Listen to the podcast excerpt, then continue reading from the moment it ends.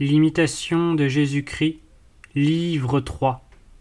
Chapitre 39 Qu'il faut éviter l'empressement dans les affaires. Jésus-Christ. Mon fils, remettez-moi toujours vos intérêts. J'en disposerai selon ce qui sera le mieux au temps convenable. Attendez ce que j'ordonnerai, et vous y trouverez un grand avantage. Le Fils. Seigneur, je vous remets tout avec beaucoup de joie, car j'avance bien peu quand je n'ai que mes propres lumières. Oh. Que ne puis-je, oubliant l'avenir, m'abandonner dès ce moment sans réserve à votre volonté souveraine? Jésus-Christ. Mon Fils, souvent l'homme poursuit avec ardeur une chose qu'il désire. L'a-t-il obtenu, il commence à s'en dégoûter, parce qu'il n'y a rien de durable dans ses affections, et qu'elle l'entraîne incessamment d'un objet à un autre. Ce n'est donc pas peu de se renoncer soi-même dans les plus petites choses. Le vrai progrès de l'homme est l'abnégation de soi-même, et l'homme qui ne tient plus à soi est libre et en assurance. Cependant, l'ancien ennemi, qui s'oppose à tout bien, ne cesse pas de le tenter.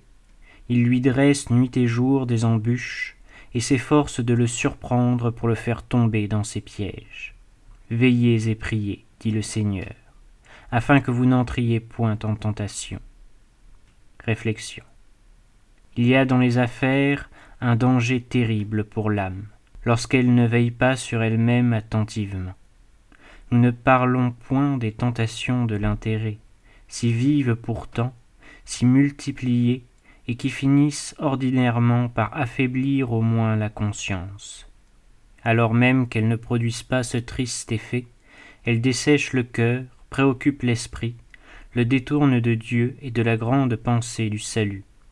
Il y a toujours quelque chose qui presse, qu'on ne peut laisser en retard, et sous ce prétexte, sans dessein formé, par le seul entraînement des occupations qu'on s'est faites, on abandonne peu à peu les exercices qui nourrissent la piété, les lectures saintes, la prière, les devoirs indispensables de la religion, et ainsi la vie s'écoule pleine de projets, de soucis, de travaux, dans l'oubli de la seule chose nécessaire. Les maladies même ne réveillent pas, aucun avertissement n'est écouté. Enfin la mort vient, saisit cet homme, le présente au juge qui l'interroge, Qu'as-tu fait du temps que je t'ai accordé? L'infortuné voit d'un coup d'œil trente, quarante, soixante années consumées tout entières dans les soins de la terre, et il ne voit que cela. Son âme, il n'y a point songé. Il est tard en ce moment pour commencer à s'occuper d'elle, et son sort est fixé irrévocablement. Ah. Pensez avant tout à ce qui ne doit jamais finir. Cherchez premièrement le royaume de Dieu et sa justice, et le reste vous sera donné par surcroît. Éteindre en soi le désir de ce qui passe, se confier en la Providence, ne vouloir que ce qu'elle veut, comme elle le veut, et quand elle le veut, c'est la voie de la paix et le seul fondement solide d'espérance à la dernière heure.